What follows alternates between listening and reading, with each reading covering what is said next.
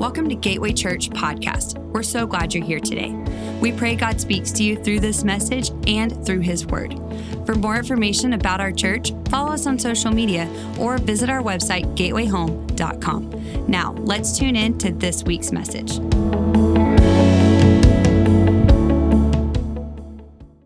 Hello, hello. How's everyone doing today?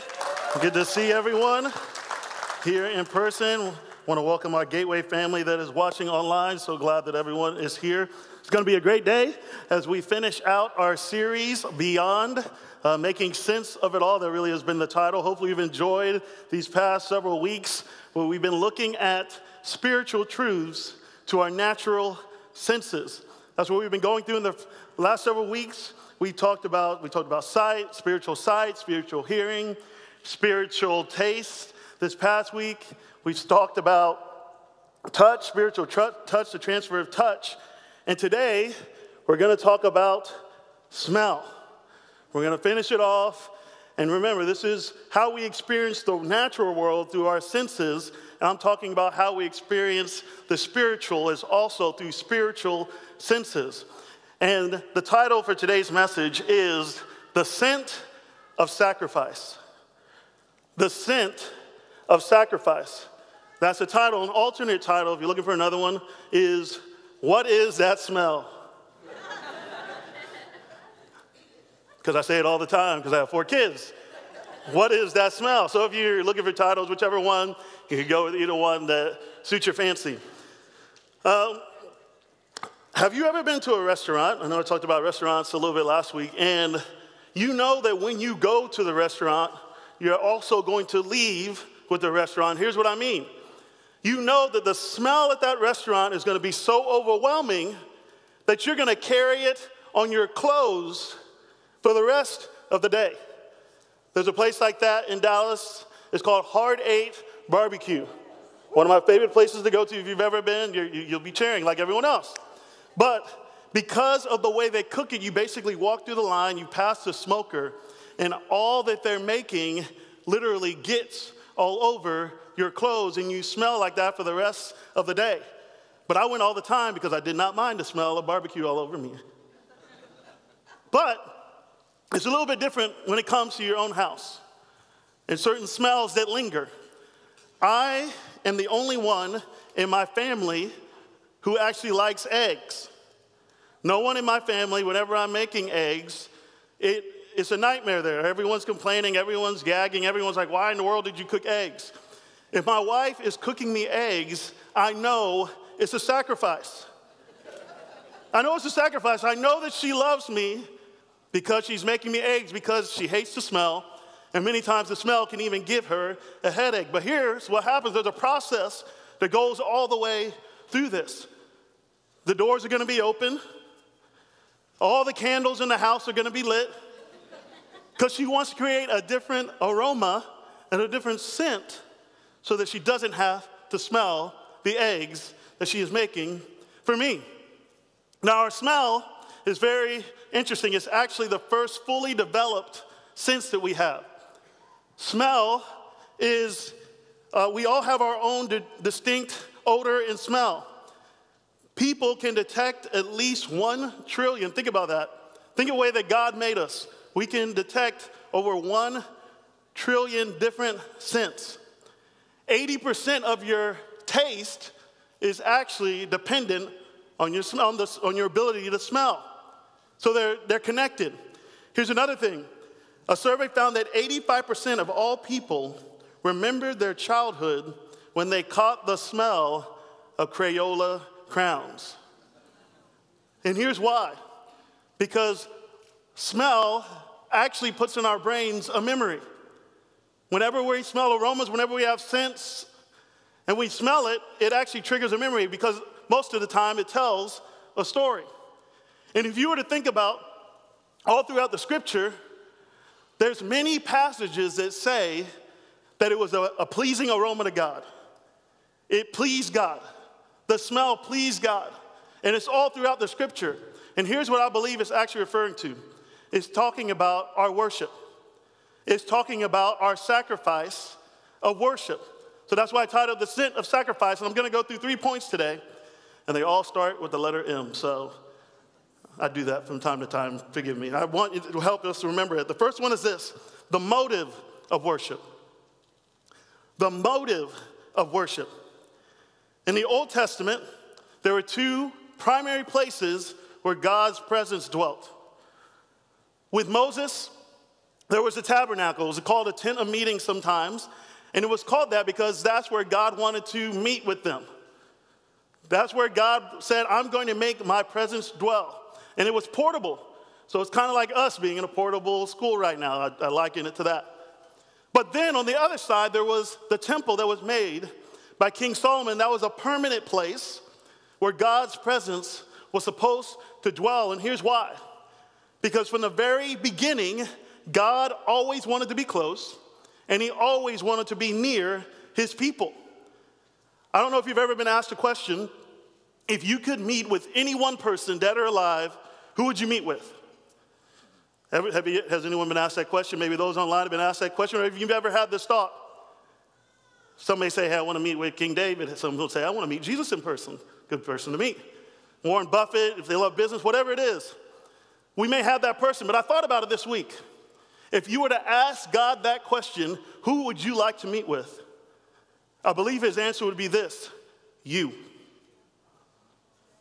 That God of the universe, the creator and sustainer of everything, wants to come close and he wants to meet with you and me. And he's shown that from the very beginning. But with the tabernacle, it says this in Hebrews 8 5, it said, They serve in a system of worship that is only a copy, a shadow of the real one in heaven.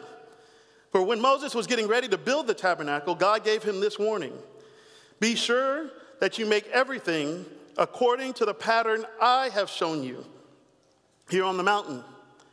So the tabernacle was supposed to be a pattern for worship. But as you read on, part of this pattern was that they would do sacrifices all the time. Could you imagine whenever you were to walk up to the tabernacle, you were to walk up to the temple, what it would smell like? So many times we don't think about it like, yeah, there was a tabernacle, but they were literally burning flesh all day. You would smell blood. If you've ever gutted an animal, you know what it smells like. It doesn't necessarily always smell great. Sorry for those who love animals, just right there. If I offended you, what's my heart? But it would smell like flesh because they were sacrificing. So it would smell like sacrifice. And that's what worship ultimately is it is sacrifice. But in Exodus 19 6, I don't have the passage for it, but it says this God from the very beginning actually wanted to make them a kingdom of priests, a holy nation. But if you know the scripture, you know that there was only one tribe, the tribe of Levi, we called them the Levites, who ultimately ministered to God in the temple. But that was never God's original intention. God's original intention and what he came to actually restore, and we're going to talk about that more later, is that every single one of us would come into his presence, minister to him, and be ministered to by him. That we would be a kingdom of priests. But here's what's happened. Here's why only one tribe was selected, and it's Exodus 32, verse 25 through 28. It says this Now, when Moses saw that the people were unrestrained, this is the moment where he's coming back from the mountain after being up there for 40 days. God's given him the Ten Commandments. He's coming back down, and they were unrestrained, for Aaron had not restrained them to their shame among their enemies. Which just goes to say, whenever we live unrestrained, it's a shame for, to the people that are watching us. Then Moses stood in the entrance of the camp and said, Whoever is on the Lord's side, come to me. So, in this moment, with all the prostitution, all the drunkenness, all the partying and the chaos where they're worshiping this golden calf, Moses comes down from the mountain and says, If there's anyone who's on the Lord's side, come with me. And then look at this. And all the sons of Levi gathered themselves together to him. One tribe out of 12. They were the only ones who said, when it comes to choosing this, worshiping the golden calf or worshiping God, we're going to be on the Lord's side. And he said to them, Thus says the Lord God of Israel, let every man put his sword on his side and go in and out from entrance to entrance throughout the camp. and let every man kill his brother, every man his companion, and every man his neighbor. So the sons of Levi did according to the word of Moses, and about 3,000 men of the people fell that day. So the people, when Moses came down, they were unrestrained. There was just basically partying and chaos going on.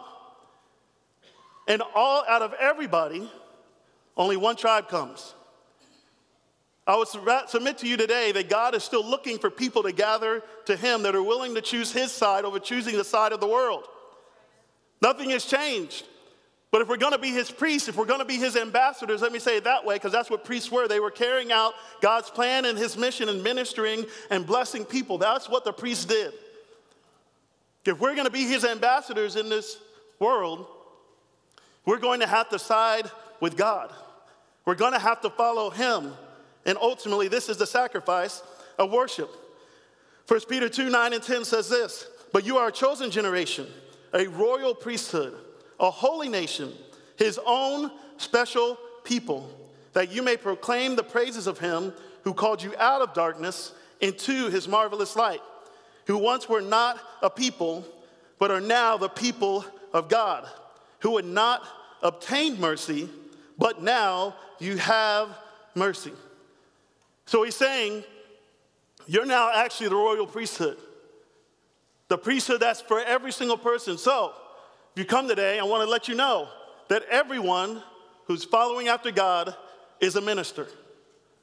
So, welcome to the ministry. You should. God has called us all to be ministers. But we have to capture this. Ministry isn't just for pastors. Our job is actually, Ephesians 4 tells us, to equip the saints for the work of the ministry. So I do ministry as a saint, but as a pastor, I actually equip you for the work of the ministry, which means you have a part to play. You have a purpose in everything that God is doing. So we're all supposed to be ministers. Now, he says we're a special people. Here's why we're special.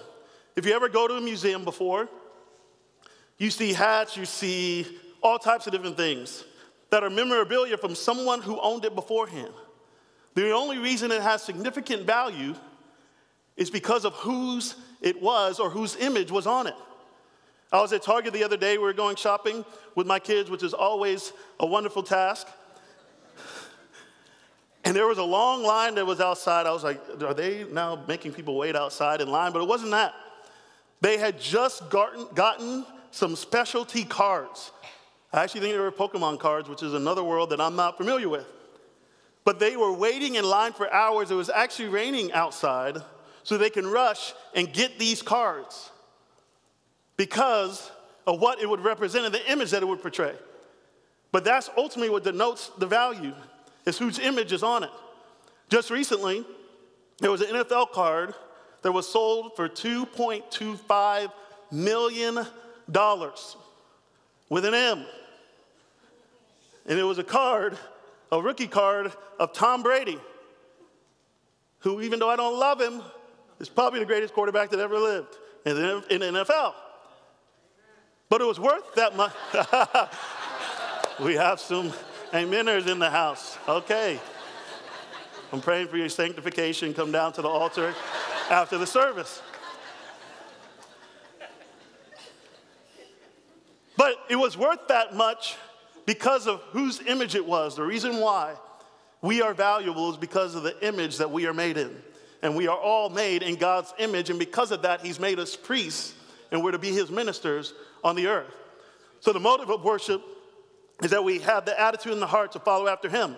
The second one is this the movement of worship. The movement of worship. I don't know if you've ever seen a movie or just a show or whatever, and I actually, it was real life, where they have these posters of people that are, are wanted for their crime. And then there's a reward that you get on the other side of it. And here's what it typically says a desire at the end. It says, We that wanted Billy the Kid, dead or alive. How many of you remember those? Basically, they're like, We don't care how you get them, just get them. Just bring them to us, okay? But as believers, we're actually an anomaly because we're the only ones who are supposed to sacrifice yet still live. See, God doesn't want us dead or alive, He actually wants us dead and alive. So here's what I mean by this. In Romans 6, verse 11 through 13, it says this So you should also consider yourselves to be dead to the power of sin and alive to God through Christ Jesus. Do not let sin control the way you live. Do not give in to sinful desires. Do not let any part of your body become an instrument of evil to serve sin. Instead, give yourselves completely to God, for you were dead, but now you have new life. So use your whole body as an instrument to do what is right for the glory of God. So here's what this passage is saying that you need to be dead to sin, but you need to be alive to God. He's giving you new life. And He wants to give everyone here new life if you haven't stepped into a relationship with Him. He wants to bring us to life. But He's said, I've gone first in giving myself completely to you. So you should give yourself completely to me. And here's where a lot of us get trapped. It said, don't use your body as an instrument for evil. Here's not what the next thing it says. It does not say, use it as an instrument for good. That's not the next thing, that's actually the end. There's a piece in between that if we're not careful, we can miss it. Because so many people think that God just wants to use me. Use me for your glory. Use me for your, your glory. He says, give yourself completely to God, is what the passage says. And before doing in the kingdom of God, there's first knowing. God wants to know you before you do. This is why it's important for us to grasp this that He wants to be in relationship with us. It's not just about what we do, it's about who we know. We've all heard that passage of scripture that said, Did we not prophesy in your name? Did we not do these great works in your name? And He said, What? Depart from me, because I never knew you. We are supposed to give ourselves completely to God, and as we give ourselves completely to God, then He will give us the power to do what is right for His glory. Romans 12, 1, a passage we went over last week, but I want to bring it back again. It says, I beseech, which is a word we don't use. He, he basically means plead. I plead with you, therefore, brethren, by the mercies of God, that you present your bodies a living sacrifice, holy, acceptable to God, which is your reasonable service. So he's saying, present your bodies as a living sacrifice. But it's interesting, he said, by what first? He says, by the mercies of God. What mercies is he talking about? You got to remember, this is the closer to the end of Romans. Romans is so theologically rich. If you read it, you, it would take you really years, honestly, forever to dissect because there's so much in there. But he's been breaking down God's mercies for the first 11 chapters. He's been breaking down that you can be justified by faith. He's been breaking down that God loved us while we were still sinners. That's when he died for us. He's been breaking down that we're not under gra- uh, law, but where we can receive grace. It's not up to your works. He's talking with them the wages of sin is death, but the gift of God is eternal life. He's broken all of these things down, telling you that God loves you, and nothing can separate you from God's love. He goes on to continue to say a very familiar passage that God works all things for the good of those who loved him and are called according to his purpose. These are the mercies that he's talking about. Because most people struggle with giving their bodies fully to God. It doesn't seem reasonable to them. But I want to say the more you understand God's mercy, the more reasonable it seems to present your body as a living sacrifice. Once you realize what God has done, he, you understand He's calling you to do in light of the fact of what He's done for you. He's not calling you just to do, it's not rules and regulations, it's understanding that He has given you mercy and we can act off of that. Lamentations 3, verse 23 says this Great is thy faithfulness. So, because God is faithful, his mercies begin afresh every morning. Some of us have read the passage new, the same passage. His mercies are new every morning because we need his mercy every single morning. So it's important that we understand what mercy is. Mercy is when we don't get what we deserve. We don't get the penalty of our sin as we stand before a just and holy God. We aren't condemned, but we're accepted, we're loved, and we're called children and adopted by Him. This isn't what we deserve, but this is the mercy that God gives us. But I want to say We don't sacrifice to obtain mercy. We sacrifice because mercy has already been given to us.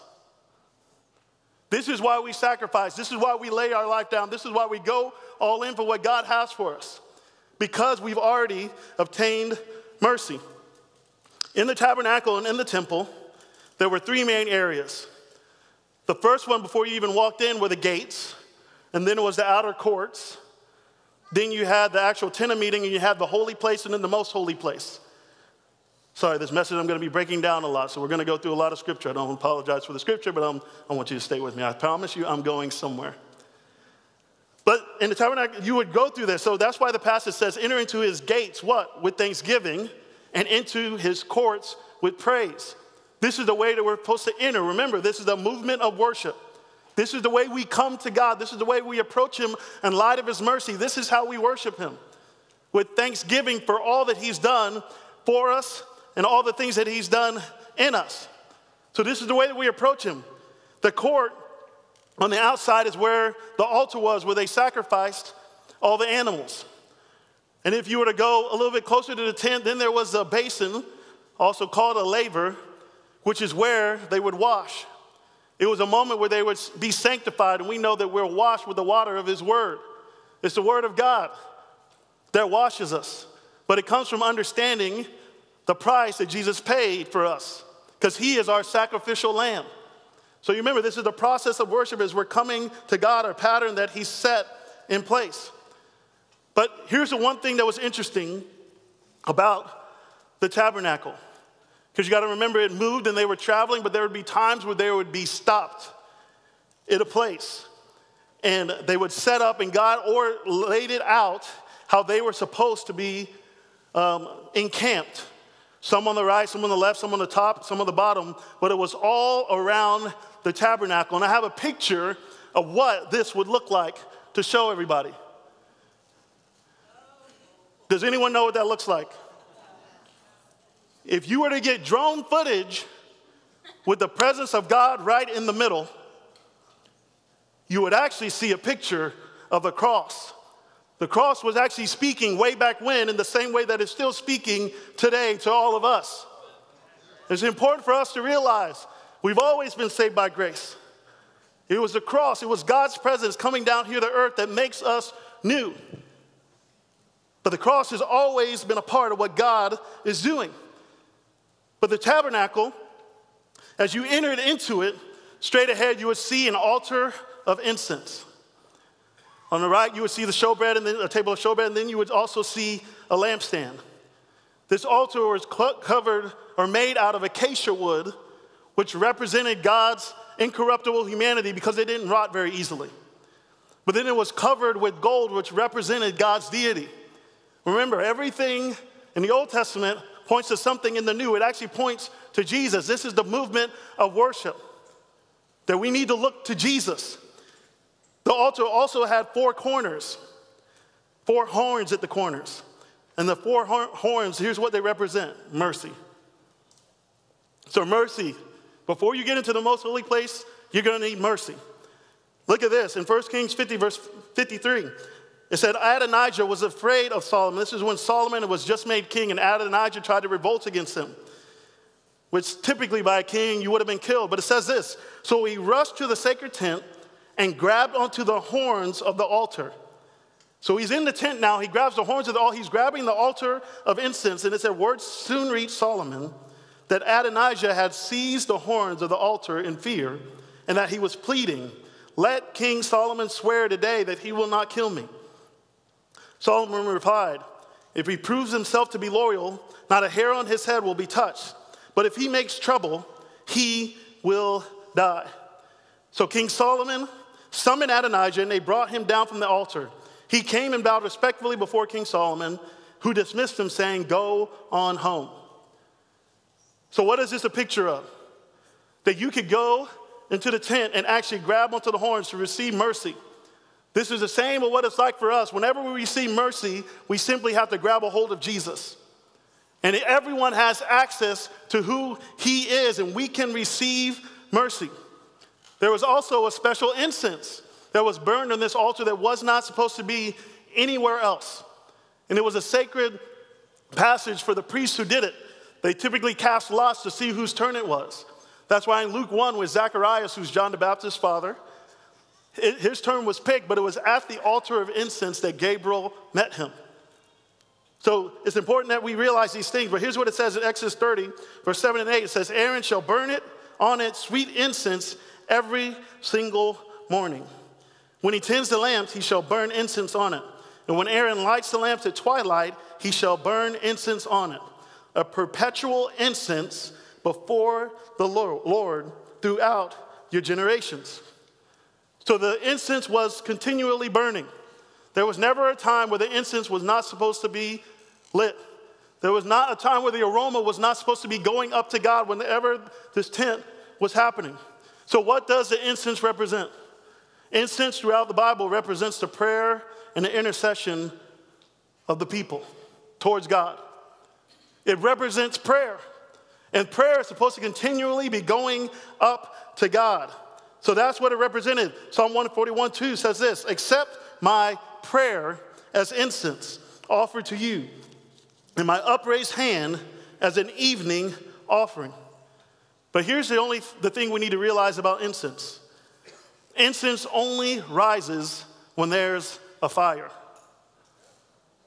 In the same way, prayer and worship only rise up to God when there's a fire on the inside of us. Prayer is not just supposed to be some habit you have that doesn't have fire mixed with it, that doesn't have passion mixed with it. Our prayers have to have passion, it has to have the fire of God. It's not just, okay, God, you gave me another day. Be with me. And going about your day. There's no fire behind that. God can still move because He's God, but He may move in spite of you, not because of you. Are you willing today to let God light you on fire? We've seen those people before. The ones that aren't weird, but they're on fire. We've seen some weird people as well. But we've seen those people that are on fire for God. They're passionate about Him. They actually believe what He says. They're choosing to following Him, and God's moving in their lives in miraculous ways. But why?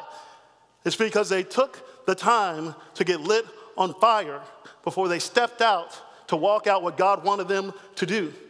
And it's important for us to do the same. So our worship also has to be mixed with fire. I'm gonna have a, a little honest moment right now. I'm a person who likes to listen to songs in like a season. There's a season that I listen to a song, and I'll listen to it over and over, maybe 150 times. My wife is here, she can attest. It's the same thing on in my car for a long period of time right now. It's Elevation Worship, Maverick City, great album. Listen to it over and over. But just in the same way seasons change, I change and move on. And I really don't want to listen to that song anymore. I don't know if anyone else is like me. And I began to struggle in worship. And there's a song that came out in 2014. Everyone knows it, everyone loves it. But I was in worship one time, and one of the words is pour out your praise. The song, Great Are You, Lord. I've listened to that song a lot I was tired of listening to it. In my defense, I worked at Gateway. They had five different services at the time, so I heard it over and over and over and over again. And we still sing the song here, just so you know, I haven't kicked it out. But I found myself in a moment where I was supposed to be praising and worshiping that I was simply tired of singing that song. And I felt like God said to me very simply, since when do you get tired of singing about my greatness? Since when does your preference keep you from my presence? And it hit me. Guys, worship isn't for us, worship is for Him. And even when I hear those songs, or even those, those there are those moments where I struggle to worship, I simply worship him because he is worthy. And I move towards him because my heart and my attitude towards him is one of love. So that is the movement of worship. Here's point number three the model of worship. The model of worship. I'm going to talk about consecrating the temple. This is the first worship service that they had at the tabernacle, but I want you to look at it as we talked about fire. Leviticus 9 22 through 24 says this After that, Aaron raised his hands toward the people and blessed them. That's what a high priest would do. Then, after presenting the sin offering, the burnt offering, and the peace offering, he stepped down from the altar. Then Moses and Aaron went into the tabernacle. And when they came back out, they blessed the people again, and the glory of the Lord appeared to the whole community. Fire blazed forth from the Lord's presence and consumed the burnt offering and the fat on the altar. When the people saw this, they shouted with joy and fell down on the ground, which is what every single one of us would do had we seen it. But here's the interesting thing this is the first worship service. I want to point out where did the fire come from? The fire came from God, right? It said the fire that consumed was ultimately from God. The fire that will sustain us comes from God. It comes from being in relationship with Him. Every single time there was a consecration moment where either the tabernacle or the temple were there, the fire of God showed up. It showed up in Solomon's temple, but there was one other time it showed up very visibly to where it stayed at the temple. And it's in Acts 2, verses 1 through 3. On the day of Pentecost, which this is Pentecost Sunday, by the way, all the believers were meeting together in one place, some say in one accord. So there was unity. Suddenly, there was a sound from heaven like the roaring of a mighty windstorm, and it filled the house where they were sitting. Then what looked like flames or tongues of fire appeared and settled on each of them. The last words that Jesus gave his disciples wasn't to go, it was to wait. Because you're gonna need power to carry out what I've called for you to do. But look at this. Once they consecrated themselves, once they set themselves aside, once they took the time to wait, there were flames of fire, and it was signifying to them now, you are actually the temple of the Holy Spirit. Paul says the same thing to us in 1 Corinthians 6:19. He said, Don't you realize that your body is the temple of the Holy Spirit? Who lives in you and was given to you by God? You do not belong to yourself. See, the way that we live our lives honors God by only using his fire, by only living it out from that. Once again, we're having a spiritual conversation. Otherwise, from the outside, you can say, What is this dude talking about fire up there? Fire burns things. We don't want to be on fire. I don't want to be burned. But God has fire for us to live our lives. But you're never going to be able to minister by conjuring up your own fire. Because the flesh always try to, tries to counterfeit what God does.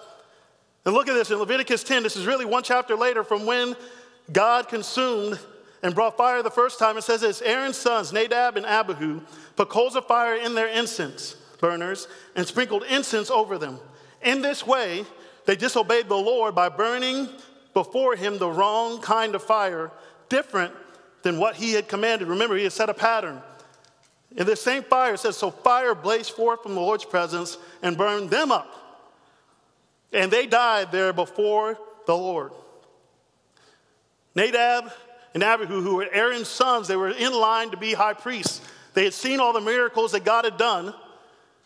They didn't regard God as holy, and it ended up costing them their lives. And it was considered unholy because it never went through the proper channels. It was never kindled with the atoning and redeeming work of sacrifice. Here's what we need to know a move of God never leads, a, move of man never leads to a move of God, but a move of God will lead men to move. We need to come to the place where we allow God to move in our hearts, to God to move in our lives. Because there's nothing worse than fake fire. This past week, me and my family, we were, living in a, in a new place, and at 2 o'clock in the morning, our fire alarm goes off. Now, fire alarms can be very loud, so we're thinking, okay, this is serious. My wife thought it was very serious. I'm not gonna lie. Are you ever in that moment where you're having a dream and what you're dreaming about is like actually happening outside? So I was asleep and I was dreaming, and I'm like, man, why is that fire alarm going off? So I never woke up. My wife was a little bit upset about it, but my kids ended up running into my bed and they were scared. But there's nothing worse than a false alarm. There's also nothing worse than when we try to minister with what's been manipulated. We can't manipulate fire. We can't come up with this on our own. It has to be from God. God has to be the one as we minister. It has to be from the fire that God likes. It can't be from anything else. This is the way, as ministers, that we're called to walk this out. And one other place, piece that the altar was supposed to do, the altar was supposed to preserve the lives of the priests. Because as they would go into the most holy place once a year, they would sprinkle blood on the horns, which represented mercy. But before they actually went in physically, they would put some incense on a censer, lift up the curtain, and let the incense fill the room to the most holy place. Because if they had seen God with their eyes, they would actually have died. So it protected them. Leviticus 16 13 tells us this, and he put the incense on the fire before the Lord. The cloud of incense may cover the mercy seat that is on the testimony, lest he die. So that is, it preserves our lives. The incense of God preserves our lives. So it's important for us to realize this. But in Hebrews, it tells us that Jesus is our high priest. And he went on the cross as an act of intercession for us. As a matter of fact, the cross is the greatest act of intercession. Where he gave his life. It was an act of worship because obedience born out of love is worship. And he was willing to sacrifice his life. And Ephesians 5 2 tells us it was a pleasing aroma to God. So, in light of what all God has done, He's calling us to be a living sacrifice, to lay down our lives, to be a pleasing aroma to Him, to be dead to sin, but alive to God and to carry the fire that only the Holy Spirit can give us. Because, in the same way He did it in Pentecost back then, He's still doing it today. He wants to light our lives on fire. He wants to give us the desires of His heart. He wants to give us His plans. He wants us to pray with that fire so that heaven can come down to earth. God is still in the business of moving with fire with the people who are open to receiving what He has. And we want to be people who minister not manipulate, that serve Him for His purposes so that we can see the world changed. I want you to bow your heads and close your eyes with me.